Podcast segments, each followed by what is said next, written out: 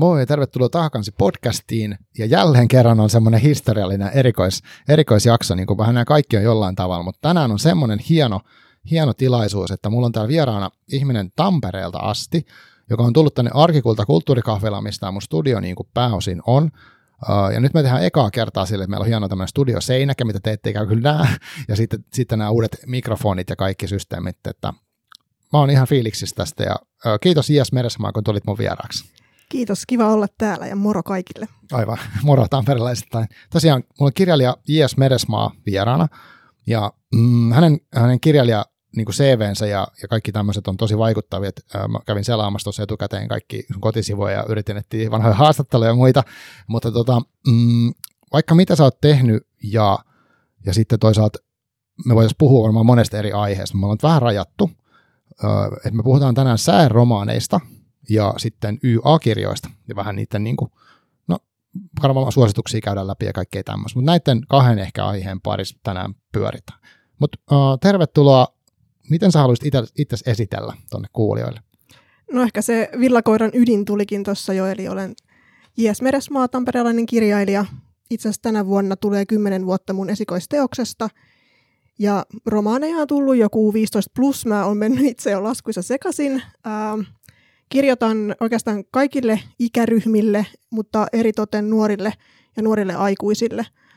Ää, pääasiassa fantasiaa tai jotain muuta, missä on realismista poikkeavaa elementtiä, mutta, mutta tota, että on ehkä semmoinen spefisti sielultani, että spekulatiivinen fiktio kaikissa sen muodoissa niin on jotenkin se mun tapa ää, hahmottaa maailmaa.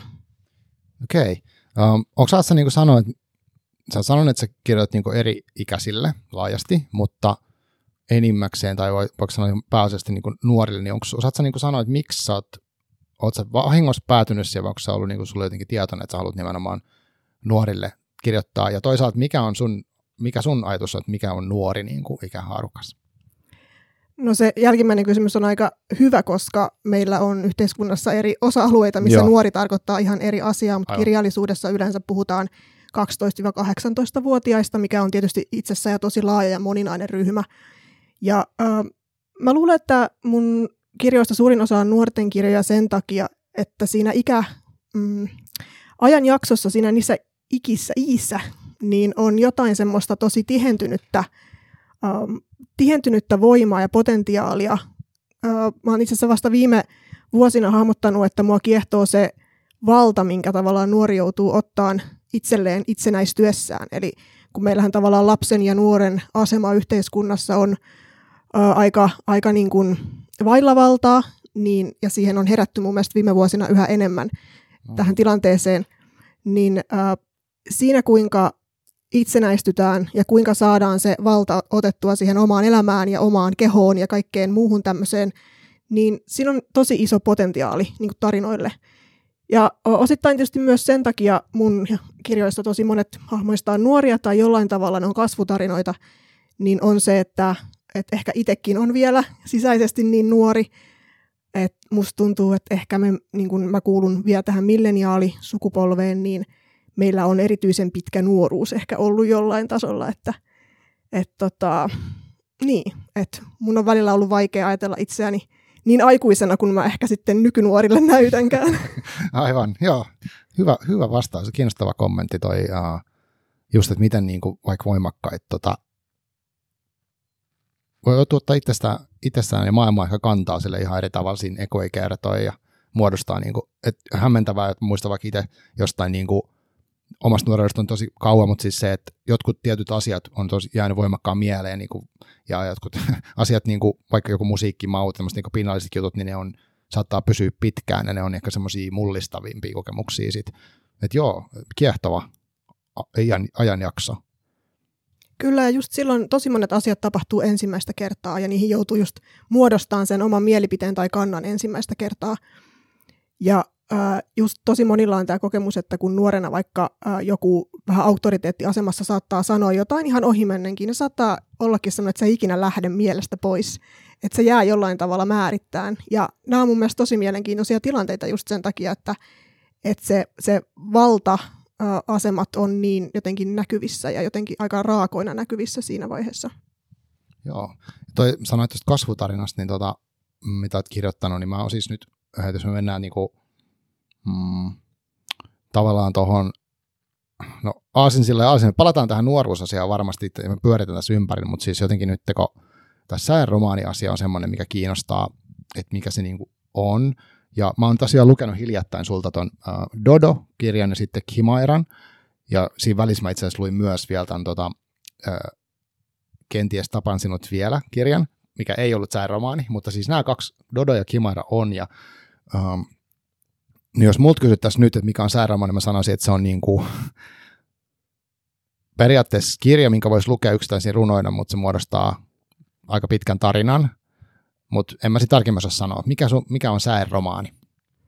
Sääromaani on kaikessa, jos sanotaan sellainen yksinkertaisin rautalankaversio, niin se on romaani, joka on kirjoittu, kirjoitettu niin, että se on säkeinä etenevä.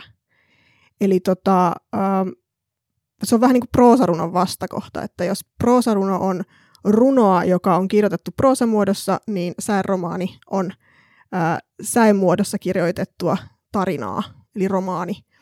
Eli sääromaanissa pitää olla sekä se tavallaan se runollinen ilmaisu jollain tasolla. Se ei tarvi olla hirveän semmoista niin sanottua kryptistä sen runouden. Se voi olla semmoista kertovaa runoutta, mitä mäkin olen hyödyntänyt hyvin paljon jotenkin Dodossa. Mutta tota, sen täytyisi muodostaa tarina, semmoinen, mitä me ollaan totuttu lukeen romaaneista. Okei. Okay. Vähän vielä Rautalangasta, että, että mikä olisi esimerkki sitten, että jos antaa Dodo ja Kimaira edustaa sääromaania, niin tuleeko sinulle mieleen joku esimerkki tota, proosa-runokirjasta? Uh, tota, on mielessä. Nyt mä muistan, että, muistan, että siinä on valaat siinä nimessä, siinä kirjan nimessä, ja se on tota VSOYn runoilijoita. Ai kauhea. Mä tiedän, mä näen jopa hänen niin kuin, kasvonsa edessäni, mutta nimeä en muista. Mm-hmm. Uh, mutta häneltä on tullut tota, paljonkin proosarunoa. Myös Juuli Niemi on kirjoittanut proosarunoa. Varmasti monet muutkin. Se on ollut mun mielestä viime vuosikymmenen aikana aika suosittu runouden, runouden muoto. Uh, oiskohan Saila Susiluodollakin proosarunoja aika paljon. Mutta mua hämää hirveästi, kun mä muistan tämän. Mm, aivan. Hän lähti Valaiden matkaan on se okay. runoteoksen nimi. Sen jälkeen on tullut useampiakin, mutta nyt en saa runoilijan nimeä mieleen. Joo, mm, mutta tota, miten se niinku, äh, mä siis jotenkin haen sitä, että kun, onko proosa runo, niin kuin, voiko se olla niin kuin yksittäinen runo, missä se jotenkin se asia etenee sit proosamaisesti, mutta sitten se romaani on nimenomaan yksittäinen teos, missä on säkeitä käytetty siinä tarinan kerrontaan. Joo, kyllä juuri näin. Okei, okay, yes. Mä, mä vaan haluan niinku jotenkin itsekin tajuta tämän, koska tota, joo, nämä on mulle joo. uusia käsitteitä. On, ja sitä saa vähän pyöritellä, kun ylipäätään kirjallisuudessa, niin mikään hän ei ole hirveän selvä rajasta. Niin just, aivan. Et, ja se on vähän niin kuin se, että et se ilmaisu hakee itseään ja sitten löytää uusia uomia, että et se ei ole ehkä kirjallisuudessa myöskään se, niin kuin missään taiteessa, niin ei ole itse tarkoituksellista tehdä juuri jotain tiettyä muotoa, vaan, vaan löytää se oikea ilmaisun muoto jollekin asialle. Joo. Tota, mm, miten sitten mitäköhän näistä lähti? Nämä kirjat on niin kuin Dodo ja Himara molemmat niin kuin aika isoja kirjoja, no siis ohkaisia, mutta sitten niissä käy, käydään läpi mun mielestä niin kuin yksilöiden semmoisia uh, isojakin elämän just kokemuksia ja sanoit ehkä tietynlaista kasvua tai niin kuin otetaan kantaa vaikka johonkin suhteessa omaan itseen tai niin kuin su- ihmissuhteisiin ja näin. Ja sitten niissä on myös jännä mytologinen elementti kummaskin, että on niin kuin tietynlaisia varsinkin tuossa Himairossa on enemmän ehkä sitä, sitä mytologiaa otettu mukaan. Mm, voiko sä, miten sä kuvailisit noita kirjoja? Onko se, onko se sairasta kuvailla kahta eri kirjaa vai miten sä niin kuin haluaisit noista sanoa? No, um, Dodon, se miten Dodo alkoi, niin silloin vähän semmoinen oma syntytarina, mikä on sitten orgaanisesti johtanut Kimairaan ja sitten myös Kerberokseen, joka tulee ensi elokuussa – Eli ne muodostaa tämmöisen trilogian, joka kertoo kolmesta nuoresta. Jokaisessa kirjassa on se kyseisen itse, itse yhden nuoren ääni, eli Dodossa Iina ja Kimairassa Sara ja sitten tässä kolmannessa Tuukka. He on siis polyamorisessa suhteessa keskenään ja äh, se suhde ei ole tavallaan niin kuin se pointti tässä näiden kirjojen tarinassa, vaan ne yksilöiden kasvutarinat on ikään kuin jokaisessa kirjassa ja heidän omat kipupisteensä ja tavallaan tämä monisuhde on se tukipilari ja se, mikä antaa sitä luottamusta, voimaa ja toivoa tulevaisuuteen. niin se on ehkä sillain, mikä niin kuin nivoo näitä yhteen. Um, Dodossa se mytologian taso on suomalaisessa mytologiassa ja Kimairassa sitten äh, kreikkalaisessa mytologiassa ja sitten tavallaan orgaanisesti sieltä se on liukuu myös sitten sinne Kerberokseen, kuten nimestä voi päätellä. Eli tota, ähm, mä jotenkin, koska siis sekä Dodo että Kimaira on aika lähellä jo sellaista realistista romaania, että ehkä mun tuotannosta ne on lähinnä sitä, niin ähm, se mytologia tuo siihen sen tietynlaisen äh, myyttisen elementin, mitä fantasiassa mä yleensä aina tavallaan jotenkin yhdistän sen fantasiakerrontaan. Äh, se on jotain tietynlaista syvyyttä ja vertauskuvallisuutta, mikä mun mielestä tekee tarinoista ikuisia. Joo, siis toi, ja musta Dodossa oli musta se tosi kiehtovaa, että siinä oli tämä, no Dodo, ja nyt näissä sataa spoilereita näissä, näissä jutuissa, että varoitus. Joo, ja siis spoilerit sillä että, että niin kun mä en itse koskaan oikein spoilannut, koska jos kirja on hyvä, niin se ei haittaa, jos no, siellä jotain niinpä. spoilereita tulee. Joo, ei se, ole, se ei ole se juttu, että, joo, että siinä tapahtuu asia X, niin se, se ei se niin sitä pilaa sitä kokemusta. mutta, mutta siis on, on niin kuin tämä tavallaan myyttinen olento, tämä Dodo-lintu, mikä on siis joskus kauan sitten sukupuuttoon kuollut ihmisten toimesta tietenkin. Ja sitten tota, sit sehän ei varsinaisesti, se on valtavassa roolissa siinä kirjassa, mutta se ei niinku ole läsnä niin paljon siinä kuitenkaan.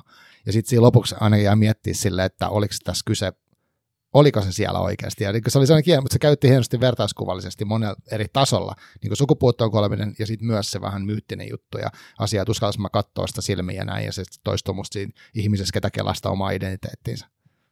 Kyllä joo, koska siis mulle itselle luonto ja eläimet ja yhteys niihin on tosi merkittävässä roolissa, niin mun mielestä se kertoo tavallaan ihmisestä kaiken, se, että millä tavalla se kohtelee toislaisia eläimiä tai toislaisia olentoja.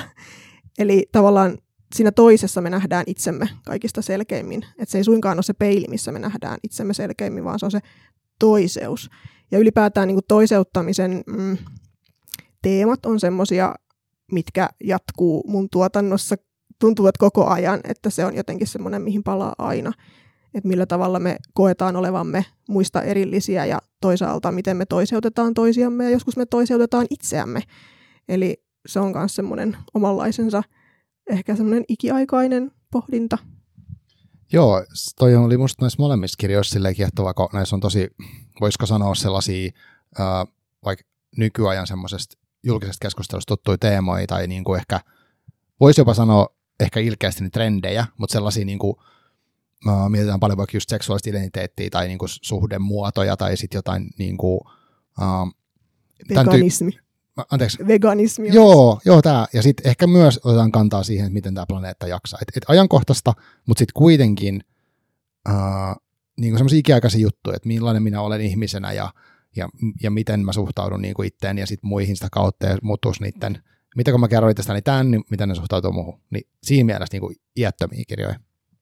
Kyllä, ja mun mielestä tämä on yksi ö, YA-kirjallisuuden voima, että ö, me voidaan käsitellä tavallaan semmoisia tosi monimutkaisia, syvällisiä, ikiaikaisia aiheita ja teemoja, mutta me voidaan tehdä, tavallaan paketoida se semmoiseen ajassa kiinni olevaan, ö, miten se sanoisi, että siinä on niin kuin, koska siis se nuorten kulttuurihan on semmoinen, mikä muuttuu koko ajan ja on tosi, tosi tavallaan kiihkeätahtinen, niin äh, miten, että se on niin kuin nuorten kirjailijalla semmoinen ihana haaste, että mitenkä tehdä ikään kuin se sillä tavalla, että se puhuttelee just niitä ihmisiä, jotka on siinä nuoruuden vaiheessa nyt, tai ehkä vähän vanhempiakin ihmisiä, ja sitten toisaalta kuinka se ikään kuin kestää myös sitä aikaa, että se ei niin kuin tavallaan ole sitten vaan semmoinen ajankohtainen yhden vuoden ajan, kun kirjassa kuitenkin on se potentiaali kestää satoja vuosia, jopa tuhansia vuosia, niin tämä on mun mielestä tosi kiehtova, kiehtova tavallaan dynamiikka siinä. Et samalla, samaan aikaan pitää olla jotenkin tosi tiukasti kiinni siinä, että mikä on ö, tavallaan, siis mikä on tulossa, koska siis kirjalla tekemissähän kestää niin kauan, että, se, että jos niin kuin kolme vuotta ähertää silloin kolme vuotta sen ajankohtaisen asian parissa, niin se on vanha sitten, kun se tulee. No vähän kärjistän. Mutta kuitenkin, että on tavallaan oltava tosi ajan hermolla. Että musta tuntuu, että kun kirjoittaa aikuisille, niin ei tarvi olla niin päivän polttavasti kiinni siinä, siinä tavallaan siinä arjen tasossa. Se onkin tosi mielenkiintoinen, koska jos miettii vaikka, että jos kolme vuotta teet kirjaa ja sitten äh, ajattelisit, että, että jotkut ihmiset, jotka silloin aloittaisi, voisi niin mahdollisesti olla se, ei nyt sanota kohderyhmä, mutta kokee kohderyhmää tai sitä mahdollista lukijakuntaa, mutta sitten ne onkin jo kolme vuotta vanhempia ja eri, ihan erilaisessa elämäntilanteessa. Kyllä, juuri näin, että se, se on hurjaa tahtia, menee aika eteenpäin. Aivan. Uh, Tuossa noissa molemmissa kirjoissa tosiaan ne on siis sääromaaneita, ja, uh, mutta nyt kun mä, mun on helppo puhua niissä vaan niinku, tavallaan vaan kirjoina niin sanotusti, koska mm, se ei niinku, musta tuntuu, että, siis, että ne on sääromaaneita, niin se ei ole semmoinen niinku, ainakaan mitenkään kulkemista hankaloittava juttu. Et enemmänkin ehkä mikä siinä on erilaista on se, että mä voisin ottaa noissa vaikka jomman kumman ja katsoa jonkun aukeaman ja lukea se vaikka niinku runona, ilman että tarvitsisi lukea sitä koko tarinaa. Kyllä joo, että se tavallaan jokainen tämmöinen niin sanottu luku siinä luo sen oman kontekstinsa, että ei tarvitse tietää, mitä oli sitä ennen tai sen jälkeen. Tämä ei ollut mulla mikään itse tarkoitus kirjoittaessa, mutta se vaan jotenkin muotoutui semmoiseksi. Että ehkä se voi olla jopa, että se on mun tapa kirjoittaa romaania. Joo, ja mä huomasin, jotkut oli semmoisia, että ne oli vielä niin kuin, miten mä sanoisin, aforistisia sivuja tai runoja, ja jotkut oli enemmän sellaiset, että kulkee se, mitä tapahtuu. Et se oli myös mielenkiintoinen. Joo, siinä on tämmöinen vähän niin kuin pysähdys, liike eteenpäin pysähdys, että sitä rytmittämistä silläkin tavalla. No mitä sitten, sä oot kirjoittanut myös niin kuin tavallisia romaaneja, niin miten, no, miten sä romaani eroaa, niin miten sä niin kuin rakennat sen, että onko se niin kuin, onko se kuitenkin se tarina niin kuitenkin mielessä, ja sitten sun pitää vaan saada ne säkeet siihen, vai syntyy ne toisinpäin, miten se niin kuin tapahtuu? No, äh, jos lähtee siitä, että miten mä kirjoitan sitä perusproosaa yleensä, niin mä oon ollut aina semmoinen seikkaileva kirjoittaja, että mä en ole ihan hirveästi suunnitellut etukäteen, vaan mulla on ollut joku vahva alkukuva tai tunne tai tilanne tai henkilöhahmon ääni, joka vaatii minua kirjoittamaan. Ja mä oon lähtenyt silleen aika, aika tavallaan intuitiivisesti rakentamaan tarinaa ja sitten suunnitellut siinä matkan varrella koska kirjoittamisessahan on se ihanuus, että, että sen jälkeen kun olet kirjoittanut sen ekan version, niin sitä ei tarvitse vielä näyttää kellekään, vaan sitä voi sitten vielä haudutella ja muokata, muokata sitten niin paljon kuin sitten tahtookaan niin itse. Ää, että kirja kirjoitetaan aina moneen kertaan. Mutta sääromaanin kohdalla niin mä huomasin, että no ehkä pitää kertoa että miten Dodo sai alkunsa, niin se selittää aika paljon sitä. Joo, kerro. Eli äh, mä kirjoitin semmoisen novellin, joka julkaistiin osuuskumman Murtumia maisemassa antologiassa, ja siinä esiintyy jo nämä hahmot. Ja se on tavallaan niin kuin prequel tälle Dodo-romaanille, eli, eli tota, kun mä olin kirjoittanut sen novellin, niin mä totesin itselleni, että hitsi, tästä saisi hyvän nuorten kirjan. Et, okay. että tästä saisi niin pitemmän tarinan mm. tästä tavallaan, että mitä seuraavaksi tapahtuu. Ja mä kirjoitinkin itselleni siitä niin kuin tämmöisen juoniselostuksen, vähän niin kuin treatmentin, uh, ja sitten jossain vaiheessa, kun oli aikaa muilta käsikirjoituksilta, niin aina koitin lähteä kirjoittamaan sitä ja totesin, että se tapa, millä mä olin kirjoittanut sen novellin, se oli liian intensiivinen ää, se Iinan kertoja ääni toimijakseen pidemmässä muodossa, että se kävisi liian raskaaksi lukijalle, myös kirjoittajalle. Okay.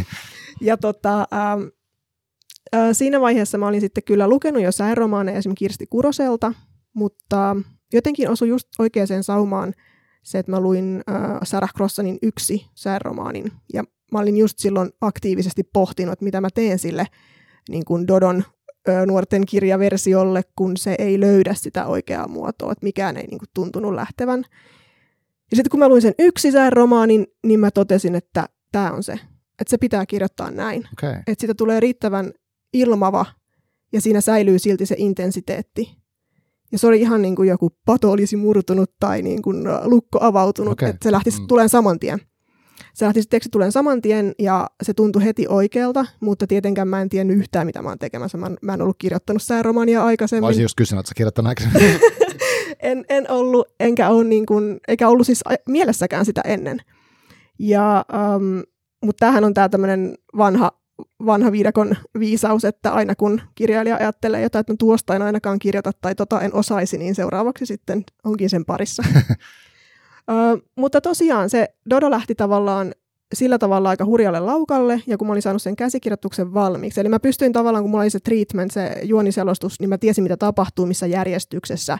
Mulla oli tavallaan ne kohtausluettelu tavallaan päässä. Just. Eli mä pystyin heti kiteyttämään sen säkeisiin. Mun ei tarvinnut tavallaan kun siinä tavassa, jolla mä kirjoitan proosaa, niin siinähän on paljon ikään kuin usein semmoista vähän niin kuin ö, rakennustelineitä ja semmoista mm-hmm. tauhkaa, koska se proosa kestää sen paljon paremmin, kun sitten taas säen muodossa, niin siellä saa olla mitään ylimääräistä. Et sen huomaa vaikka, jos ottaa jonkun proosatekstin ja jaottelee sen säkeisiin. Ihan vaan, ettei poista sieltä vielä siinä vaiheessa mitään, mutta laittaa sen vaan allekkain erilaisiin säkeisiin, niin aika äkkiä huomaa, että hei, toi sana ei tarvita. Tavallaan tota... turhaa Kyllä, paljon, joo. kyllä.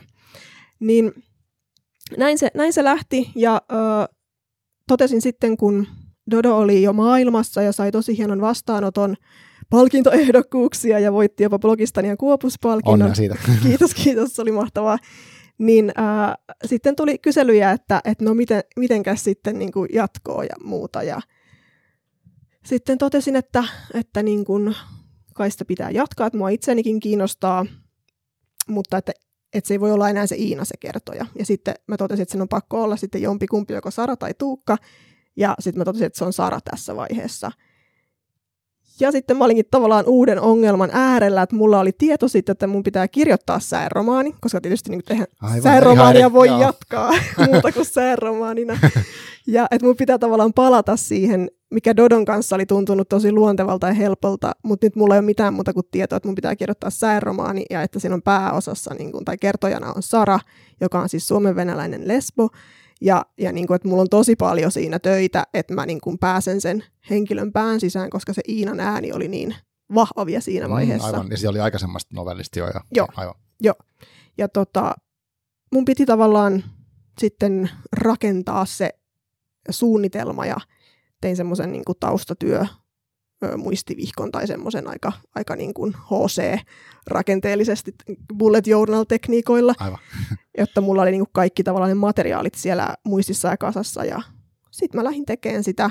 Se oli aluksi tosi vaikeeta, mutta sitten mä pääsin pikkuhiljaa kiinni siihen Saran henkilöön ja sen ääneen. Ja se on jotenkin se avain ollut mulla kaikessa kirjoittamisessa, että mun pitää jotenkin päästä riittävästi sen päähenkilön nahkoihin ennen kuin se – pääsee tavallaan niin kuin oikeuksiinsa ja sääromaanissa se on ollut erityisen ö, niin kuin isossa roolissa, koska se on niin tiivistettyä kerrontaa, kun on tavallaan sen toisen ihmisen pään sisässä ja tietynlaisessa ajatuksen virrassa, niin ethän sä voi kirjoittaa sitä, jos tiedä, mitä se ajattelee. Aivan, tosi kiehtovaa. Ja sitten mietin, että siinä ei ole semmoista tavallaan just semmoista ylimä, ylimääräistä kuvailua, että minkälainen se tyyppi on tai laita selittää, vaan että se niin paljon ehkä voi ajatella, että se on, ne on sen ihmisen ajatuksia, just niin kuin sä sanoit, että joo. Ja sitten aika jännä kyllä, koska lukijana niin kuitenkin, vaikka se on tiivistä, niin kuin voi sanoa, että se on tosi tiivistä kerrontaa ja sitten ne on niin säkeitä, hyvin lyhyitä, niin silti niistä piirtyy niin kuin se tyyppi kuitenkin jotenkin, mikä on aika hurjaa. Se on tosi maagista. Mä oon itse tosi vaikuttunut niin kuin säänromaanikerronnan ää, siitä magiasta ja siitä, tota, kuinka, kuinka ilmaisuvoimasta se on. Et pidän hyvin paljon säänromaneista muistakin kuin omistani. Joo, tota, mä just itse asiassa tänään, tänään taisi olla aamulla, että mä laitoin Twitteriin semmoisen kysy- kysymyksen, että onko, mikä on niin paras, mikä ihmiset on lukenut niin säänromaanista. Oliko se eilen, ja kysyin, että tietäisi ihmiset, mitä se tarkoittaa. Niin tota, sieltä, no oikein sun kirjat tuli mo- tosi moneen kertaan, sieltä mainittiin.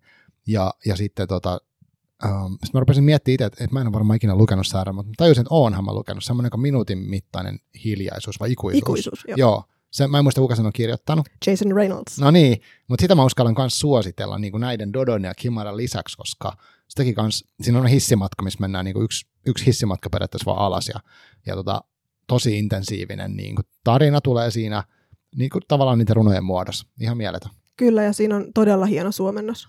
Niko Toiskallion suomennos. Ja mä oon siis kuunnellut sen äänikirjana Jason Reynoldsin itsensä lukemana.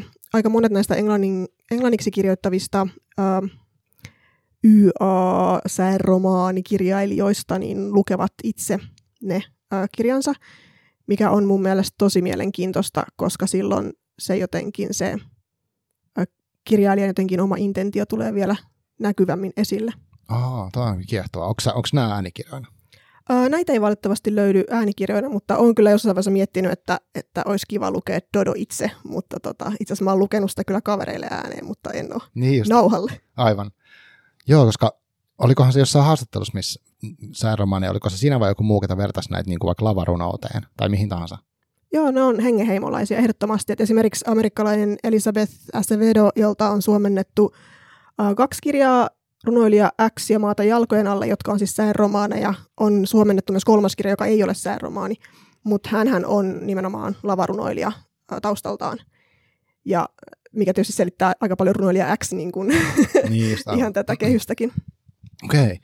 Mä en ole tota ollenkaan tullut ajatelleeksi, että että jos miettii semmoista lavarunoutta, missä mä oon niin muutamia keikkoja voin käynyt katsoa, mutta missä just on vaikka tarinallista paljon, kerrotaan jotain oma elämän tarinaa tällaista, niin, niin miksei. Ja sitten tota, kirjan muodossa siinä on, siinä yhdistyy se runouden semmoinen niin kuin tavallaan helppous, että voi ottaa sen kirjan ja sitten vaan rupeaa lukemaan, on lyhyitä ja, ja niin kuin tavallaan tähän nykyaikaan tällaista, niin kuin, että kun en mä kerkin lukea, niin sitten se on siihen mahdollisuus. Ja toisaalta se, että sitten sit oma mielikuvitus pääsee jyllään hirveät vauhtiin. Joo, siis mun mielestä sääromaanit on äärimmäisen hyviä tämmöisiä, niin kuin, jos on lukujumi, niin sen selättämiseen, tai sitten välipalakirjana, että jos on lukenut vaikka just muutamia järkäleitä, niin voi olla semmoinen ponnistus tarttua taas johonkin romaaniin, niin sääromaaneissa se on niin paljon nopeampaa se lukeminen, koska se taitto on niin ilmavaa ja väliä, ja sitten toisaalta siinä on se romaanin rakenne, eli sitten on suht helppo seurata kuitenkin sitten, etenkin jos on tosi tottunut lukija. Miten sitten nyt, kun sä oot nyt kirjoittanut näitä kaksi, oliko se niin, että Dodo, miten tämä järjestys menee? Dodo oli ensin, sitten oliko siinä välissä tämä, uh, kenties tapansinut vielä? Öö, muistanko mä nyt, miten mä ne on kirjoittanut, mutta siis joo, mä oon kyllä siis öö, Dodon ja Kimaran välissä on kirjoittanut vähintään sen, kenties tapan sinut vielä, mutta varmaan jotain muutakin, koska siis mä on tämmöinen moni, moni ajelija, että tota, mulla on paljon projekteja, osa etulevyllä ja osa takalevyllä, vähän riippuen, mutta tota, joo, äh, Kerberos on jo kirjoitettu toki, että siis niin kuin, että okay, nyt vaan odotellaan, mm. että se tulee taitosta ja näin poispäin, että voi periaatteessa sanoa, että olen kolme kirjoittanut. Aivan. Joo, mä mietin vaan sitä, että miten tuollaisen mutta jos sä oot tottunut, jos sä teet monta eri projektia, niin sitten ei varmaan ongelma, että sä, okei, okay, sä teet sääromaani tässä, sitten jossain muussa hetkessä teet niin kuin ns-tavallista proosaa ja sitten tiedät jotain muuta, niin sä pystyt niin kuin vaihtaa sen, että okei, okay, nyt mä en teekään tällaista, vaan mä teen tällaista tyyliä. Kyllähän mulla oli Dodon jälkeen sillä, että kun mä lähdin kirjoittamaan seuraavaa tarinaa, niin mä lähdin vähän niin kuin automaattisesti kirjoittamaan säettä ja sitten muutaman liuskan jälkeen mä totesin, että eihän tämä nyt ole mikään säeromaani, että takaisin. Joo, Joo, mutta siis jotenkin näistä, siis nämä oli mulle niin kuin, tavallaan ensimmäiset kerrat, kun mä tajusin lukevani sääromaania, ja sitten tosiaan oli se yksi kirja, mikä mä mainitsin jo aikaisemmin, niin ne on, niin kuin, ne on oikeastaan kolme niin kuin ainoastaan. Uh, mutta onko tämä niin semmoinen jotenkin, onko näitä, näitä on aika paljon, niin sen Twitter-kyselyn perusteella siitä tuli musta kymmeniä kirjoja. No jos mä muistan, niin voisin linkittää sen Twitter-kyselyn tähän jaksoon, uh, koska siellä oli paljon hyviä vinkkejä. Mutta tota, onko niinku, näitä paljon niinku maailmassa? Uh, kyllä niitä on aika paljon ja niitähän on siis tehty. Tässä on vähän semmoinen termi, mm, termin semmoinen hämäryys, että koska siis englanniksi se on novel in verse, joskus verse novel, mutta yleensä novel in verse. Ja tällä haullahan löytyy kamaa 1800-luvun alusta asti, mm, mutta 1800-luvulla tämä novel in verse oli lähinnä niin kuin, uh, mitallista, eli niin kuin semmoista vanhaa runoutta niin sanotusti, että oli, oli tota, ä, alku- ja loppusointuja ja kaiken näköistä muuta mittaa. Ja sitten se vähän hiipui siinä, kun runous, tämmöinen niin vapaa runous 1800-luvun lopussa, niin puski esille 1900-luvun alussa oli niin kuin, vähän semmoisella niin kuin lepovaiheessa sääromaanit tuossa isossa maailmassakin. Suomeenhan sääromaani on käytännössä tullut vasta 2015. Okei, okay. mikä oli eka? Kirsti Kurosen Paha puuska. Et silloin alettiin vasta puhua sääromaaneista. Sitä ennen on toki ollut, on puhuttu esimerkiksi runoromaanitermillä tosi monenlaista erilaista teoksista, mutta ne ei ole välttämättä sääromaaneja. Ei semmoisia sääromaaneja, mitä me nyt nähdään. Eli sääromaanit on vähän niin kuin eriytynyt omaksi virraksi siitä runoromaanin ja novel in verse äh, niin kuin kattotermien joukosta. Äh, muun kielisestä maailmasta mulla ei ole tietoa, koska kielirajoitukset. Joo, ymmärrän, ymmärrän Mutta tota, ähm, et se, et Suomessa voisi sanoa, että sellainen niin protosääromaani on ollut itse asiassa Märta Tikkasen vuosisadan rakkaustarina. Et se aikalaistermein oli muistaakseni puhemuotoinen kertomus, mutta mä luulen, että jos se tulisi tänä, ää, t- tässä ajassa, niin se kyllä nimettäisi säeromaaniksi. Ja se on kyllä jotenkin hieno osoitus siitä, että että tota, kuinka, kun se oli täysin ajankohtainen, kun mä luin sen tuossa vajaa vuosi sitten, niin se, se ei ollut vanhentunut yhtään. Ja oli ta- tavallaan myös mahtava nähdä, kuinka, kuinka samanlainen se oli sitten kuitenkin sen sääromaanin kanssa. Että vaikka siinä toki ei ehkä ole samanlaista äm, juonellista tarinaa kuin monissa sääromaaneissa on, etenkin nuorten puolella, niin silti mun mielestä se on protosäärromaani. Milloin se oli kirjoitettu? Oliko se 60, 60-luvulla? Aivan, okei, okay, just näin. Just, joo. Eli tämä ei ole niin kuin ihan, ihan vastikään niin kuin tullut asia, mutta et, jotenkin itsellä vaan sille ei ole tullut niin kuin aikaisemmin niin sanotusti kartalle tai tutkalle mitenkään. Joo, sitten monethan niin kuin ajattelee, että onko sitten tavallaan esimerkiksi Kalevala, onko se sääromaania, mutta se on eeppinen runoilma. Se on tavallaan ihan oma juttunsa, että ei sotketa sitä tähän. Joo, okei. Okay, joo, joo, Mun mielestä joku vastasikin siihen Kalevala niin vitsillä ja sitten oli varmaan jotain Goethen näitä nuoren Wertherin kärsimyksiä sun muita listattu. Joo, siis äh, siinä on semmoista sekaannusta, että joskus sääromaani sääromaaniksi mielletään äh, proosa, joka on runollisesti kirjoitettu, että näkee esimerkiksi semmoista virheellistä käsitystä, että Gogolin kuolleet sielut on sääromaani. Englanninkielisessä maailmassa tähän törmää. Se ei ole, se on vain hyvin runollisesti kirjoitettu. Niin just, aivan. Ja sittenhän esimerkiksi mm, A.V. Yrjänältä tuli tuossa jokunen vuosi sitten se Jooniaan meren valaat. Niin ö, sekin on mun mielestä enemmän niin kuin eeppinen runoilma tai runoelma ylipäätään. Eli siinä on selkeä ero.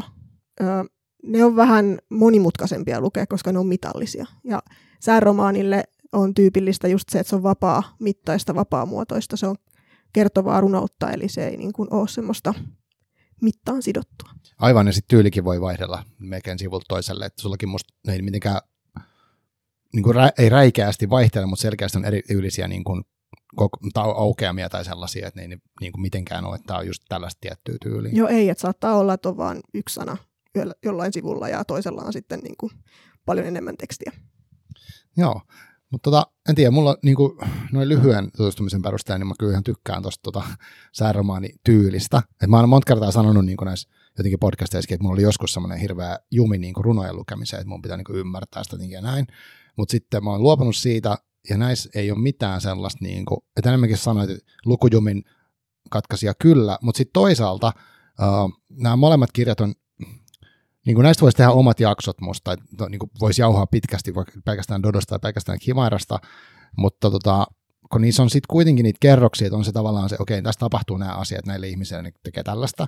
Sitten on kaikki ne, mitä ne itsestään kelailee. Sitten on se mytologia juttu, mitä se liittyy siihen. Ja ties mitä muita, että aika monta tasoa ja kuitenkin niin kuin annas ohkaisia, helppo, helposti lukosivisia kirjoja. Salakavalia. Ne on salakavalia ja niissä luotetaan tosi paljon lukijaan siihen, että lukija itse tekee päätelmiä ja yhdistelee myös asioita. Et vaikka esimerkiksi mun romaanit on aika juonellisia, että niissä niin selvästi mennään koko ajan kohti jotain ja asioita tapahtuu ja näin, niin silti tavallaan sinne joutuu vähän itsekin laittamaan sitä täytettä. Että ei ole semmoisia niin henkilö ulkonäkökuvauksia tai miljökuvauksia tai muuta, vaan ollaan niin kuin koika siinä pihvissä. että se voi olla myös sitten – joillekin se olisi vähän hengästyttävää. Joo, aivan. Tosiaan, mutta se on, mä tykkään siitä, kun voi itse antaa sen mielikuvituksen, vaan niin täyttää se, ne niin sanotut aukot siinä. Ja sittenhän siellä tosi paljon tulkintaa, just minkälaisia ne tyypit on. Ja jos mä mietin sitäkin, kun tuossa puhutaan niin kuin tavallaan aika paljon noista uh, ehkä jonkinlaisesta sukupuoli-identiteetin tai itse asiassa identiteetin niin rakentumisesta sillä, niin sitten kuitenkin tavallaan ne nimet vois vaikka vaihtaa, niissä voisi tehdä täysin uh, jotenkin vaikka sukupuolettomia tai sellaisia, niin kuin, että ne voisi olla niin kuin vanhanaikaisia nimiä, ja silti se toimisi tarina. Kyllä joo, että et mulle on ollut tosi tärkeää just erilaisia sateenkaariteemoja käsitellä ja muuta kuin se, mm, mua välillä häiritsee vähän se, että kun kirjallisuudessahan joutuu aina kirjoittaja tekemään tosi paljon rajauksia, niin kuin minäkin joudun tekemään rajauksia, niin kuinka tavallaan tuoda ilmi se ihmisessä itsessään oleva moninaisuus ja monimuotoisuus ja myös se, äh, myös semmoinen, että kun joskus me vaan vähän niin kuin kaihdetaan termejä. Kun aina kun me luodaan uusi termi, niin se on tavallaan helpottavaa ja tavallaan ei, koska aina se yksi sana sitten rajaa ulos jotain muuta kokemusta. Niin musta tuntuu, että sääromaaneissa pystyy aika hyvin just ö, käsittelemään sellaista moninaisuutta luontevalla tavalla, että se ei kuulosta siltä, että kun prosessa tulee äkkiä vähän semmoinen saarnaava tai semmoinen Joo, luennoiva, mm. luennoiva vaikutelma, niin sääromaanissa se tulee ehkä sille luontevammin, koska se tulee sen kertojan äänessä. Ja tavallaan just siinä sen runo, runon muodon niin kuin intensiteetissä tosi iholle. Joo, ja ehkä tuossa oli sekin, että, että noin voisi myös musta nähdä niin kuin, niissä voisi nähdä varmasti myös yhteiskunnallista niin kuin elementtiä, ja miksei, en tiedä, onko se tarkoittanut sitä, että tavallaan mikä se, vaikka ihmisen, että mulla on tämmöinen identiteetti, niin miten se sopii vaikka näihin normeihin ja tällaista, mutta sitten kuitenkin se on tehty niin kuin, tavallaan niin paljon se henkilön henkilökohtaisesta kokemuksesta, että siinäkään ei tarvi niin kuin sit, mitä mä yritän sanoa, siis sille, että se ei mene niin semmoiseksi, että tässä nyt haetaan, että tämmöinen asema täällä ihmisillä on, vaan enemmänkin se, että miten se ajattelee, vaikka pelkää sitä, niin se on musta kyllä tosi kiehtova ratkaisu sille, että siinä ei ole, no ei ole sitä saarnaamista tai semmoista, niin kuin, että näin tämän pitäisi olla. Ja se tulee just siitä, että, että kun runon, runon ilmaisumuoto, se, on, se, on niin kuin, se ankkuroituu tunteeseen. Eli aina pitää jotenkin olla perillä siitä, että mikä se tunnetila on, mikä, miltä se tuntuu, mitkä on ne. Tunteita voi tietysti olla moniakin siinä, mutta just, että runo, runo on nimenomaan tunteen ilmaisua.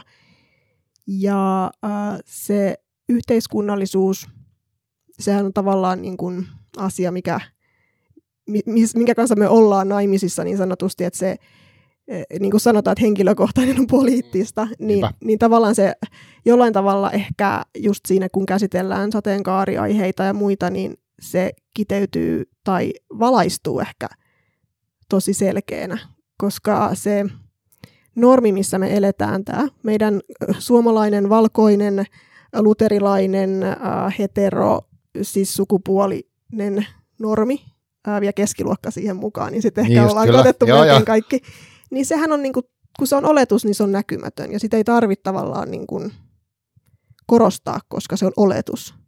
Mutta sitten kaikki, mikä poikkeaa siitä, niin se pitääkin jotenkin erityisesti nostaa esille, mikä aiheuttaa ärtymystä ja hier- hiertoo, hiertoo tavallaan just siinä, että no miksi teidän pitää nyt aina olla äänessä ja nostaa mm, itseänne joo, esiin joo, ja mm. tehdä numeroasioista. Se on just sen takia, että kun se toiseuttaminen on siinä käynnissä – Eli, eli jos ei kuulu normiin jossain, jos missä tahansa mielessä, niin jos ei sitä ilmaise, niin sä oot normissa. Sut luetaan siihen kuuluvaksi. Eli jos haluaa puolustaa omia oikeuksiaan tai, tai tehdä itsensä ja kaltaisensa näkyviksi, niin siihen täytyy käyttää ääntä. Joo, ja tos, musta nämä kirjat on, on myös äh, varmaan luettavissa niin, että niissä annetaan ääntä, mutta myös tosi monenlaisille ihmisille tai kokemuksille, että sit ehkä siinä tulee se, että okei, niissä käytetään jotain termejä, mutta sitten myös, no mä voisin ainakin lukea ne helposti niin kuin monesta eri kulmasta, että ne, mitä mä nyt yritän selittää. Ja siinä on se spektri niin kuin siihen ihmisen kokemukseen, ja tota, mm, se on musta kans niin kuin hieno asia, että ehkä sitä niin kuin, semmoista haastaa niin kuin ehkä nämä molemmat kirjat jollain tavalla sitä niin kuin binääristä ajattelua. Kyllä, ehdottomasti haastaa. Ja se on myös tavallaan semmoinen mikä, mikä on yksi asia näissä YA-kirjoissa, että, että se on YA-kirjassa enemmän normi on se, että ei ole binääriä. Eli se semmoinen todell, todellinen elämä näkyy tavallaan sillä tavalla, että, että se ei ole jotenkin ihmeellistä ja erilaista, jos ö, puhuu vaikka useampaa kieltä tai kuuluu useampaan kulttuuriin tai, tai jos niin kuin on sateenkaari väkeä tai oma perhe on vaikka sateenkaariperhe tai no niin kuin asioita, jotka on ihan tavallisia ja tyypillisiä. Ja toinen asia, mitä mä oon kokenut, että on ollut tosi tärkeä jotenkin tuoda esille, niin on mielenterveys ja sitten se, kuinka suuri vaikutus sillä on paitsi siihen, jolla on niitä mielenterveydellisiä ongelmia, niin sitten myös niihin läheisiin, että sehän ei vaikuta mitenkään kovin rajatulla alueella, vaan aika laajastikin. Joo, aivan. Tota, mutta on kaikki niin tosi isoja, isoja tärkeitä aiheita. Uh, sääromaani, niin si, jos, no, tässä voi ehkä yrittää jotenkin, mulla oli sun ajatus, jollain tavalla hypätään sinne YA-meininkiin, mutta, et, mutta toi on tosi kiinnostava kulma. Koet sä niin kuin, että onko sul tarkoitus, ha, ha, haluatko sä niin kuin vaikuttaa sun kirjoilla? Um, mä tarkoitan nyt vaikka yhteiskunnallista vaikuttamista tai henkilötasolla. Mil, oikeastaan vastaa, mitä sä haluat. No tota, se ei ole ehkä semmoinen niin kuin lähtökohta, että mä haluan vaikuttaa, mutta se on tavallaan väistämätön seuraus, jos kirjoittaa kirjaa ja julkaisee sen, niin se vaikuttaa niihin, ketkä lukee sen. Ja mulle itselle on ollut aina jotenkin erityisen tärkeä, jos kirjoittaa lapsille tai sitten jos kirjoittaa nuorille, niin olla hyvin tietoinen siitä, mitä sanomaa välittää. Koska aina kun kirjoittaa tarinan, niin on joku viesti, jota välittää, on joku arvo, on joku san, niin kuin sanoma siinä, vaikka sitä ei alleviivaa, vaikka sitä itse asiassa tiedostaisi. Meidän on hirveän helppo kirjoittaa tarinoita, joissa on tosi ongelmallisia ää, niin kuin viestejä, mutta me ei vaan tajuta niitä, koska me ollaan, Aivan. kun on koko ikämme tavallaan niin kuin altistuttu niille semmoisille mm. ongelmallisille tarinoille. Ja mä en kuitenkaan halua sanoa sitä, etteikö tarinat jossain määrin saiskin olla semmoisia vähän hämmennystä herättäviä tai rajuja tai pelottavia tai ristiriitaisia, mutta kirjoittajan pitää olla tosi tietoinen siitä, että onko se tarina, jonka hän on kirjoittanut, niin linjassa sen kanssa, mitä hän haluaa päästää maailmaan. Eli, eli niin kuin, se on niin kuin mun mielestä vastuullista kirjoittamista, että on tietoinen niistä arvoista, mitä välittää. Ja tietoinen myös siitä, että jos kirjoittaa kirjan, joka ei vastaa omia arvoja, niin se voi jossain vaiheessa purra persuksi. Joo, hyvä. hyvin, hyvin ajateltu. Mä arvostan tuollaista ajattelua, koska tarina on aina kuitenkin se raja, että kerrot tämän asian, mutta et kerro tätä, kenen näkökulmasta kerrot. Uh, just juurikin näin. En mä osaa mitään sen järkevämpää sanoa, mutta no, niitä, no, niitä valintoja ja rajauksia just, just ja ne on myös semmoisia, jotka ei välttämättä näy sinne niin kuin, mm, lukijalle, jos hän ei ole tavallaan jolla, jossain määrin valveutunut siihen, kuinka paljon taiteessa joutuu tekemään niitä rajauksia. Et joskus, kun on ollut niitä ensimmäisiä kirjoja, missä vaikka on käsitelty ö, jotain vähemmistöä, niin se on ollut tosi riipaisevaa lukea lukijoiden kommentteja, jotka on, olisi halunneet nähdä itsensä siinä kirjassa, mutta se ei ollut just heidän tarinansa, vaikka se on voinut olla heidän kaltaisensa jonkun toisen tarina.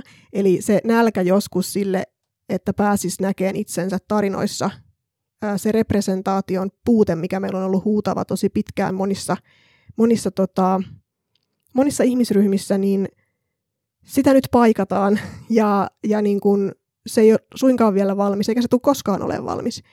Mutta et just, että yksi kirja ei voi täyttää tavallaan kaikkien toiveita ja just se henkilöhahmo, niin kuin mä puhuin, kuinka tärkeä se ainakin mulle kirjoittajana on, se on ihan oikea hahmo, elävä ihminen, joka ei voi e-, edustaa kaikkea, niin sitten joutuu rajaan. Ja se on joskus tosi kurjaa.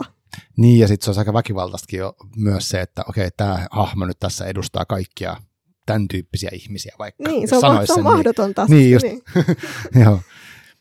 Mutta tota, mm, mut tavallaan tuossa on niinku, onko ollut, miten sitten tota, minkälaista, mä siis on nyt, kun mä oon, mitä on seurannut, niin mä oon seurannut sua niinku somessa tosi kauan ja silleen, jo kauan ennen kuin mä oon lukenut mitään sun kirjoja, ja nyt kun mä oon lukenut nämä, nämä kolme, ja nyt näistä kun puhutaan Dodosta ja Kimairasta, niin tota, mm, miten sun lukijat on, niin kuin, mitä, mitä sä oot kuullut, miten sun lukijat ottanut vastaan nämä kirjat? No siis näähän on ollut aivan yllättäviä hittejä. Et niin kuin mä tuossa alussa sanoin, että tällä vuonna tuli kymmenen vuotta esikoiskirjan julkaisusta. Ja on siis ollut tavallaan kirjailijana melko pitkään ja tehnyt, tehnyt esimerkiksi semmoisen Mifonkisarjan, joka oli kuusiosainen eeppinen fantasiasarja kymmenen vuotta elämästä, niin meni siihen. Hei wow. hei, kymmenen vuotta. Mutta tota, ää, niin siihen nähden nämä on ollut ihan hämmentävän suosittuja. Ja nyt kun tavallaan se nuorten kirjakeskustelu aika pitkälti on kirjagramissa ja ää, kirjablogeissa oli vielä Dodon aikaa, mutta nyt se on vähän vähentynyt se blogikeskustelu, niin kirjajalla on jotenkin tosi suora väylä nähdä, että miten se kirja otetaan vastaan – ja saa niin kuin myös ihan yksityisviestissä palautetta paljon enemmän ja näin. Et sähköpostiin nyt ei ihan hirveän moni enää ehkä kirjoita, mutta sitten on helpompi laittaa sinne DM niin ajatuksia tai muuta, mitä arvostan tosi paljon. Ja kyllä siinä tavallaan näkee just sen, kuinka paljon omat kirjat vaikuttaa. Että sitten kun ne kolahtaa, niin sitten ne kolahtaa tosi kovaa. Että niin kuin just Dodossa ja Kimarassa on monia semmoisia mm, asioita ja aiheita käsitelty, jotka ihmiset on kokenut tosi, tosi jotenkin puhutteleviksi. Joo, mä tota mietin tuossa, tai upesin äsken miettimään, että mitä olisi tuntunut lukea nämä kirjat itse vaikka 16 v ja mä uskon, että se olisi ollut tosi hyvä kokemus. Että mä, no, ne kirjat, mitä mä itse silloin luin, niin oli lähinnä semmoisia tosi stereotyyppisiä kauhu, kauhukirjoja, mutta ei niissä niinku tällaista niinku, uh, ihmisyyden moninaisuutta mitenkään ainakaan tietoisesti oltu käsitelty mun käsittääkseni. Ja sitten se olisi ollut hirveän arvokasta. Nythän se on, ja nyt musta on kiva niin kuin, aikuisena, mä oon nyt niin 45, eli tosi vanha tavallaan, boom, onko mä boomer, no vielä, mutta melkein, mutta siis no, kyllä mä näistä saan hirveästi näistä kirjoista, siis edelleen, ja sille, että en mä niin kuin ajattele, että mä luen edes nuorten, nuorten kirjaa niin kuin lainausmerkeissä, mä luen kirjaa tässä, ja toki se kirjoitettu niin nuorille, mutta mä pystyn myös samaistumaan niihin keloihin, mitä mun silloin vaikka aikaisemmin on ollut, ja toisaalta mitä nyt on, koska kyllä mä näen, että kasvutarinat on kuitenkin niin ajankohtaisia koko ajan. Sä oikeastaan kiteytit tuosta, että minkä takia YA-kirjallisuutta kannattaa aikuisten lukea. Joo, se on kysyä sitä. mikä, mikä sun vastaus olisi siihen? No se, että et ei, me, ei, ei, ei meistä kukaan niin kuin pääse eroon siitä, millainen oli lapsena tai teininä. Ne iät on meissä aina. Mä kyllä toisaalta uskon myös, että kaikki iät on meissä aina. Että mä oon vähän sellainen mystikko. Mutta tota, että se olisi hirveän arvokasta, kun aikuisilla on ne omat kuvionsa ja etenkin jos on, jos on to, tavallaan niin kuin se oma perhe on vanhemman roolissa ja, ja on työelämässä ja muuta, niin on se oravan pyörä, mikä pyörii ja pyörii ja äkkiä unohtaa ehkä monia asioita siitä, että millaista oli olla nuori ja mitä asioita kelaili ja mitkä asiat oli tärkeitä, niin nuorten kirjojen kautta ää, se on helppo palauttaa mieleen ja se voi olla jopa jollain tavalla korjaavaa, kun pääsee niin kuin uudelleen sen oman teiniytensä äärelle turvallisesti sieltä aikuisuudesta, että ei mm, oikeasti tarvitse esimerkiksi palata sinne koulun pihalle enää koskaan. Mutta, Hyvä niin. mutta tota, ja YA-kirjoissa etenkin se, että, että jos hypätään vähän sille puolelle, niin YA-kirjallisuus eroaa semmoisesta nuorten kirjallisuudesta, joka ehkä suurimman osan aikuisista mielissä on semmoinen aika suoraviivainen, että Masa käyttää huumeita, huumeet ovat pahasta tai Re- Reijalla on syömishäiriö. Aivan. Niin äh, YA-kirjat on nykypäivänä just moninaisempia, ne on äh, monitasoisempia, ne on usein hyvin yhteiskunnallisesti kantaa ottavia, ne on kaunokirjallisesti korkealaatuisia – Eli ne ei ainoastaan aiheidensa, vaan myös niin kuin kirjoitustapansa vuoksi ole, on niin kuin herkullista luettavaa. Ja toisaalta sit Suomessa on ihan hirveän paljon hyviä kirjoittajia, jotka kirjoittaa nimenomaan YA-kirjoja. Ja ne on vähän semmoisia väliinputoajia monessa, että kun lapsille vielä ymmärretään, että kirjat täytyy ostaa tai lainata, niin sitten nuoret usein jää vähän semmoiselle mm. osattomuudelle siinä, että kun ö, välttämättä se ei ole se ö, nuoren ensimmäinen asia, että haluaa kirjan tai toivoo kirjaa, vaan se voi olla joku ihan muu, niin silti olisi tärkeää, että niitä kirjoja on nuoren lähellä, jotta se voi niihin tarttua halutessaan. Ja aikuisten olisi silloin hyvä tietää, mitä kirjoja on nuorille tarjolla. Ja vaikka lukee itse ensin niitä YA-kirjoja ja sitten salavihkaa tarjota sinne nuorellekin. Joo, ja tämä on yksi syy, miksi, miksi mä haluan tästä aiheesta niin puhua tässä podcastissa ja tota, toistuvasti. Itse sitten tuossa nuoruus, aikuisuus tämmöisessä niin kuin la- jaottelussa, niin musta uh, itse koen silleen, että se, on, se ikä on niin kuin, en mä tiedä, onko tämä suomalainen kulttuuri sitä vai onko meillä jotenkin tosi voimakkaasti jaettu, niin kuin, että tietyn ikäiset vaikka tekee tällaista, ja sitten on tämmöisiä elämänkaariajattelu, että, että kun sä oot X-ikäinen, niin sit sun elämässä kuuluu olla tämmöisiä juttuja. Niin musta on tosi rajoittavia asioita. Ja sitten varsinkin mistä tahansa taiteessa, niin, kuin, niin tota, ne on musta tosi keinotekoisia semmoisia, uh, koska kyllä mä niin kuin koen voimakkaasti vaikka edelleen vaikka punk rockin kuuntelemisen, vaikka mä kuunnellut sitä niin kuin tyylin teinistä. Mä saan sitten jotain semmoista energiaa, mitä mä en saa muusta musiikista tai muista taidemuodoista. Ja sitten mä saan kirjallisuudesta toisenlaisia juttuja ja erilaisista kirjallisuudesta erilaisia juttuja, mutta ne ei niin kuin katoa mihinkään, että se on vaan niin kuin, semmoinen yksi mahtava niin kuin sekoitus kaikkia kokemuksia. Enkä mä oikeasti koe, että mä oon niin itse, mä, niin kuin mä oon vanhentunut niin kuin fyysisesti kyllä, mutta mielessä on tosi paljon samaa kuin nuorena. Joo, mä koen itse hyvin vahvasti saman lailla ja, ja tavallaan se on välillä tosi sääli, kuinka, mm, kuinka niin kuin vahvasti me puhutaan just siitä, että aikuiset sitä ja nuoret tätä ja lapset kolmatta, koska ne iät kuitenkin liukuu jossain määrin toisinsa, etenkin se niin kuin nuoruuden, nuorten aikuisten ja aikuisten väliset rajat on välillä vähän häälyviä. Et että niin kun, kun puhuttiin tuossa alussa siitä, että mikä on nuori, niin jos se kirjallisuuden markkinointikontekstissa on 12-18, niin nuoreksi kuitenkin luetaan vielä pitkälle kaksikymppiset sitten taas täällä niin kuin yhteiskunnallisissa asioissa ja kolmekymppisetkin on vielä aika nuoria nykyään ja mitenkäs se oli, että ää, oliko se nyt sitten, että 60 on uusi 40 vai miten se meni? joo, joo, kaikki on jotain uutta tuollaista. joo, just näin. Ja sitten, uh, no mutta taas tavallaan se, että miksi mä haluaisin myös puhua näistä hyvistä, hy, hyvistä YA tai nuorten kirjastamista, miksi nyt haluan sanoa, niin tavallaan se, että, että kun en mä en tiedä oikeasti minkä ikäistä ihmistä podcastia kuuntelee, että mulla ei mitään hajuukaan. Että jos Spotify katsoo, niin siellä on niinku kaikkea siitä alimmasta ikäryhmästä, niinku mitä se on about, about alle 18 ja sitten jonnekin 60 ja keskiarvo on siinä keskellä, niin kuin se aina on. Mutta tota, ei mulla mitään käsitystä siitä. Tai, mutta mä ajattelen myös kirjavinkkeistä niin jotenkin silleen niin kuin idealistisesti, että ne on niin kuin, jos mulla on joku uh, kiehtova teema, niin se saattaa se vinkki iskeä jollekin, kenen, mikä tahansa ikäiselle ihmiselle periaatteessa.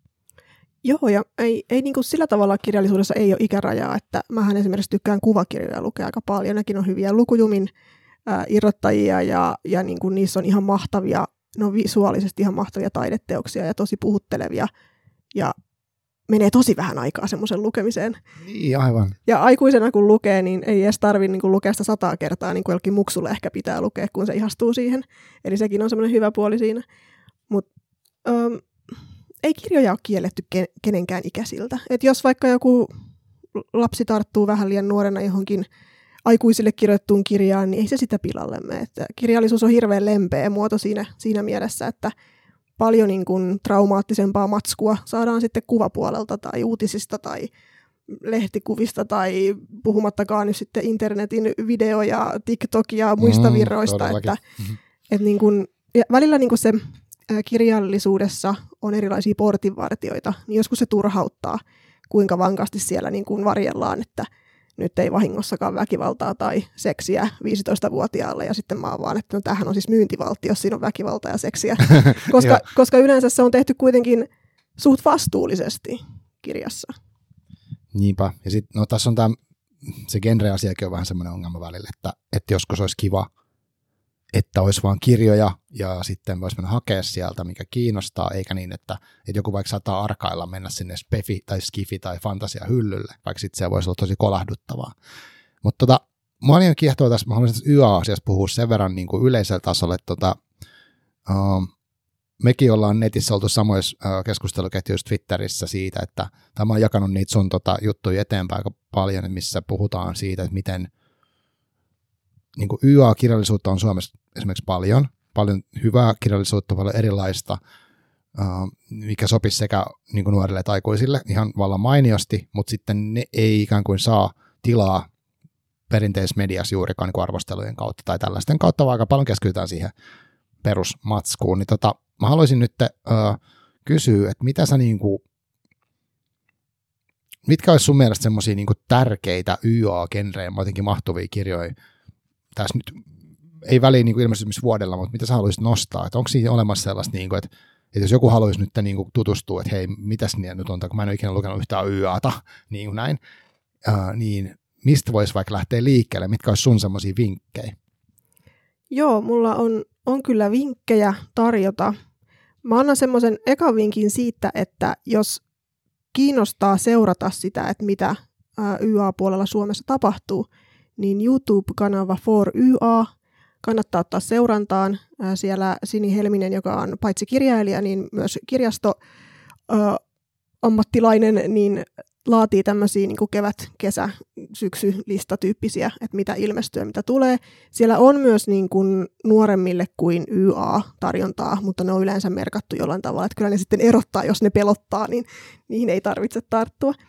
Mutta voisin tuosta Suomen y-askenestä sen verran sanoa, että, että sehän on aika spekulatiivinen fiktiopainotteinen, eli meillä on aika paljon, paljon kirjoja, siis urbaanifantasia ö, kautta fantasia, skifi, muu spekulatiivinen elementti, ö, tekijöitä, aivan, aivan niin kuin huippuluokan tekijöitä, mm, mutta tässäkin mä oon hahmottanut semmoista proto kirjaa joka voisi olla Siri Kolun Metsän pimeä, joka ilmestyi 2008. YAstahan aloittiin puhe, puhuun Suomessa vasta 2012 tienoilla suunnilleen, kun okay. tuli toi Elina Rouhiaisen, Rouhiaisen Susiraja-sarja alkoi silloin. Elina on aloittanut samana vuonna kuin minä.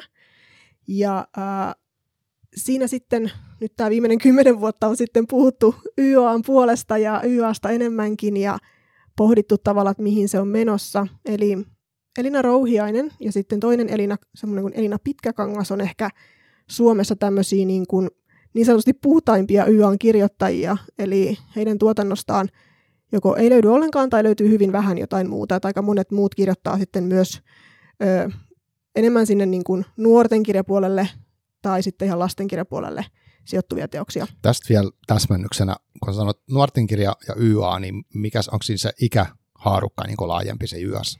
Joo, tämä on myös semmoinen vähän veteen piirretty viiva, että mikä hahmottuu, kun alkaa lukea niitä genrejä enemmän, mutta mä sanoisin, että e, nuorten kirjoistahan puhutaan kirjallisuusmaailmassa usein, kun se on 12 plus, että se lähtee aika nuoresta. Aivan. Mutta YAsta mä sanoisin, että se on 16 plus yleensä. Et, äh, kustantajien katalogeissahan on näitä ikäsuosituksia tai tämmöisiä, mistä ikäryhmästä ylöspäin, niin äh, siellä on aika paljon näkyy 12 plus, 14 plus, sitten 16 plus. Mm. Niin eikö YA tuo young adult sanasta alun perin? Joo, ja sitten tässä on myös tämä termi, että sehän tulee Yhdysvalloista, Yhdysvalloista se young adult-termi, ja siellä se kyllä tarkoittaa lähinnä niin kuin nuorten kirjallisuutta koko laajassa muodossa. Aivan, no niin, okei. Okay. eli, eli, eli Suomessa silloin tavallaan niin kuin vähän semmoinen vanhempien nuorten, varttuneempien nuorten, nuorten niin kuin klangi. Aivan. Ja se ei ole mitenkään aina helppo laitella tai niin kuin erotella, että mikä nyt on mitäkin ja onko se sitten kauhean mielekästäkään. Mutta on siinä pikkusen niin kuin eroja löydettävissä, että, että tota, onko kirjoittu yläasteikäisille suoraan vai, tai niin kuin selvästi vai sitten niin kuin sinne ammattikoululukio ja siitä ylöspäin. Aivan, ja niissä on sitten sitä väkivaltaa ja seksiä esimerkiksi, jos sitä niin kuin haluaa myyntivalttina mainita. No joissain voi olla, täytyy lukea, niin, niin löytää. Äh, mutta siis, ähm, et esimerkiksi se mun vampyyrikirja, minkä sä olit lukenut, se ei romaani, se kenties tapan sinut vielä, mm.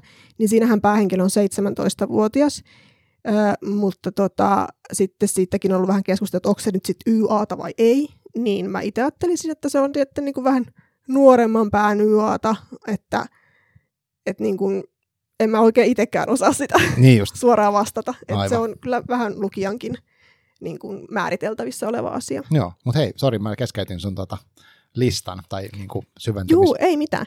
Ja sitten siis semmoinen äh, Salla Simukka, joka on meidän, meidän niin kuin nuorten kirjapuolen tähti, Ää, siis onko nyt 52 maahan käännetty hänen kirjojaan. Joo, ihan mahdotonta. ihan, ihan mieletön, mieletön saavutus, niin ää, on kirjoittanut myös sinne YA-puolelle paljon, paljon teoksia.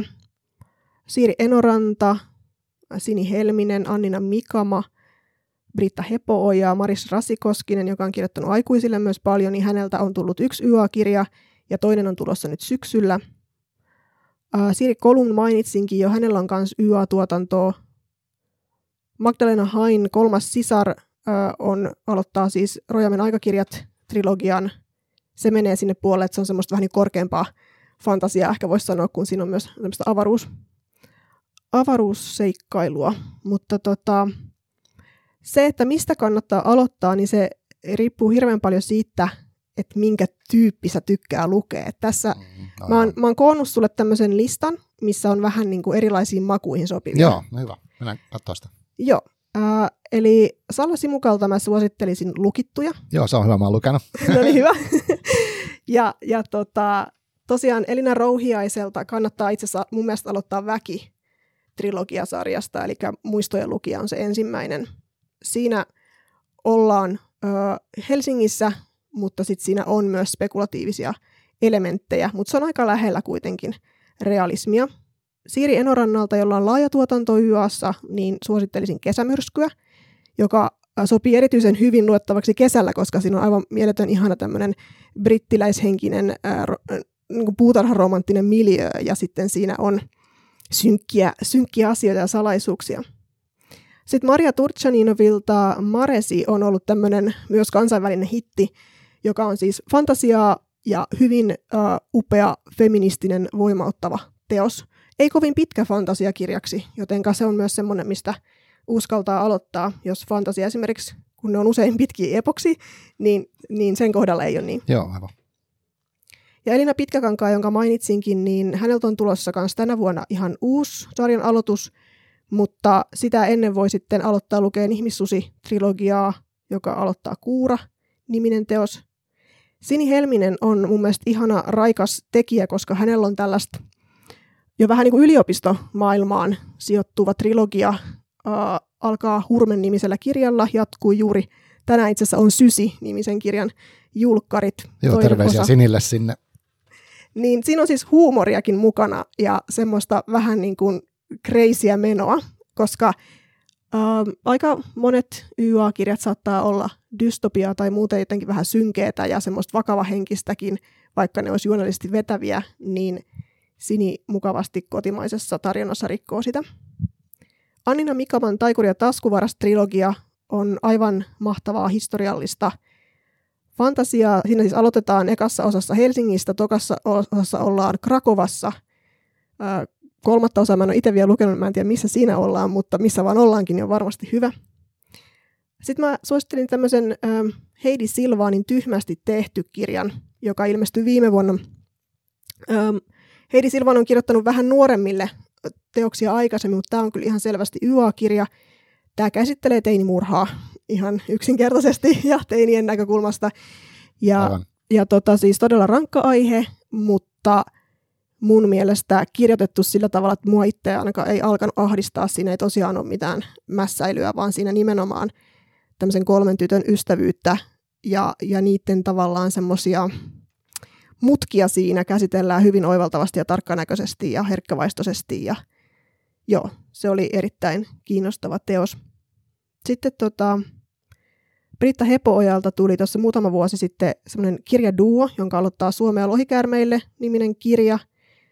Se on vaihtoehto, olisiko historiallinen, siis Suomi on kuningaskunta siinä. Oh. Eli historia meni vähän eri lailla ja tota, se sijoittuu tavallaan siis nykyaikaan, mutta Suomi vaan on tosi erilainen. Voi kuvitella. Se on vähän semmoista thrillerityyppistä kerrontaa, että se on tosi menevää ja, ja tota, omaperäistä suosittelen lämpimästi.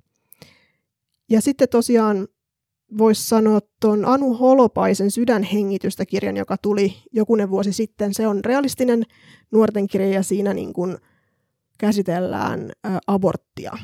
Ja se oli mun mielestä tosi tosi niin kuin väkevä kirja ja se loppu on, mulla nousee nytkin ihokanan lihalle. Wow.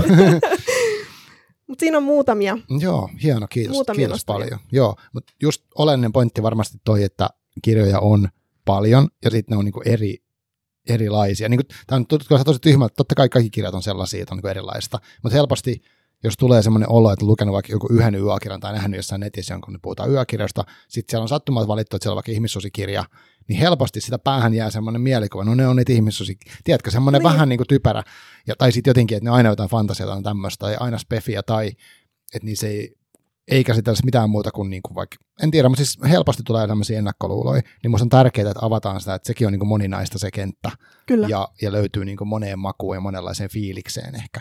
Kyllä, ja just se, että jos lukee yhden, niin ei osaa sanoa vielä, että millaisia mm. ne muut on. Että, Niinpä. että se on ihan yhtä kirjava, kirjava kenttä ja, ja tekijöillä on oma ääniset teokset ja jopa niin kuin siis teosten välillä on paljon oma äänisyyttä.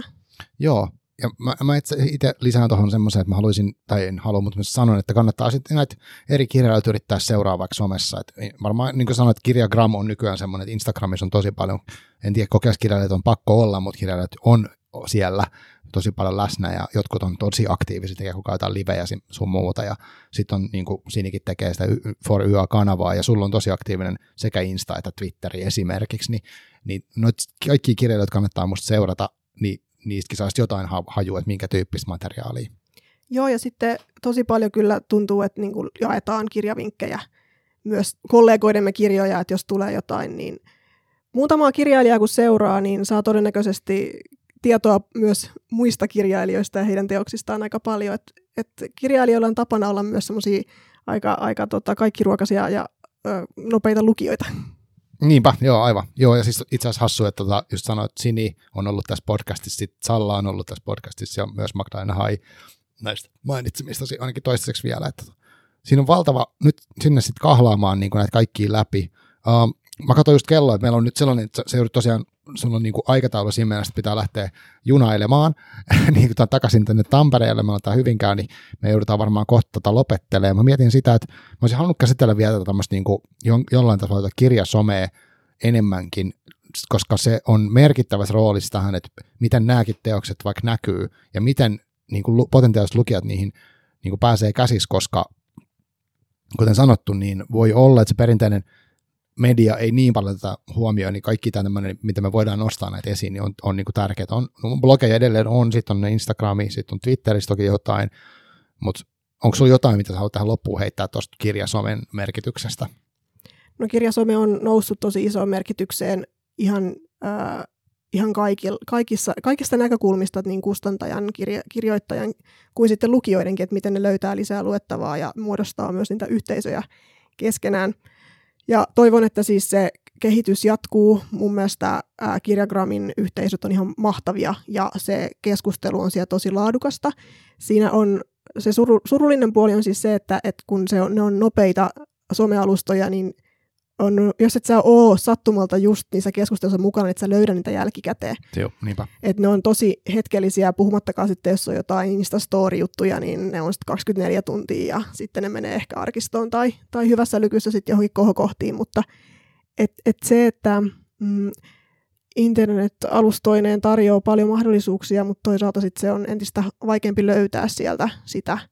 Mä itse toivoisin, että perinteisemmät mediat ottaisivat vahvemmin kopin tästä, koska kuitenkin aikuisväestö on se, mikä pitää ikään kuin saada, saada tietoiseksi ja vakuutettua siitä, että se nuorten kirjallisuus on kirjallisuutta, joka ansaitsee ihan oman tilansa ja paikkansa, eikä se tarvi olla aina vain joku kylkijuttu jossain.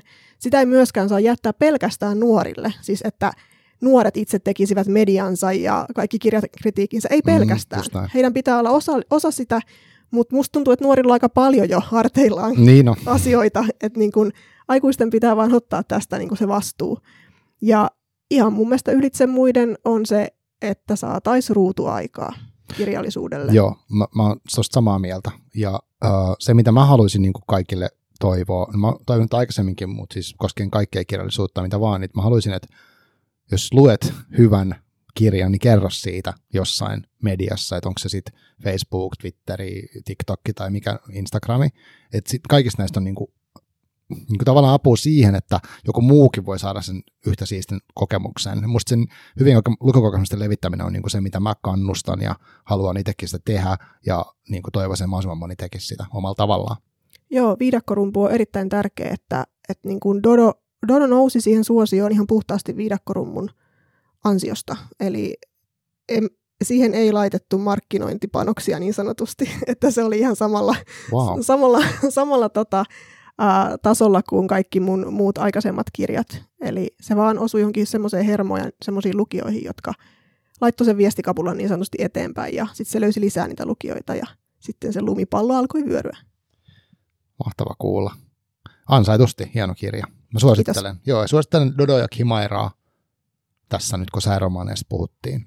Mutta tota, ikävä kyllä me joudutaan lopettamaan, se olisi vielä paljon, paljon tota, olisin halunnut jatkaa juttua, mutta tota, ehkä toisella kertaa. Uh, kiitos Ias Meresma, kun tulit tosi paljon tänne Tampereelta asti. Kiitoksia, oli kiva olla. Joo. Ja kiitos, jos kuuntelet, niin tota, kiitos siitä.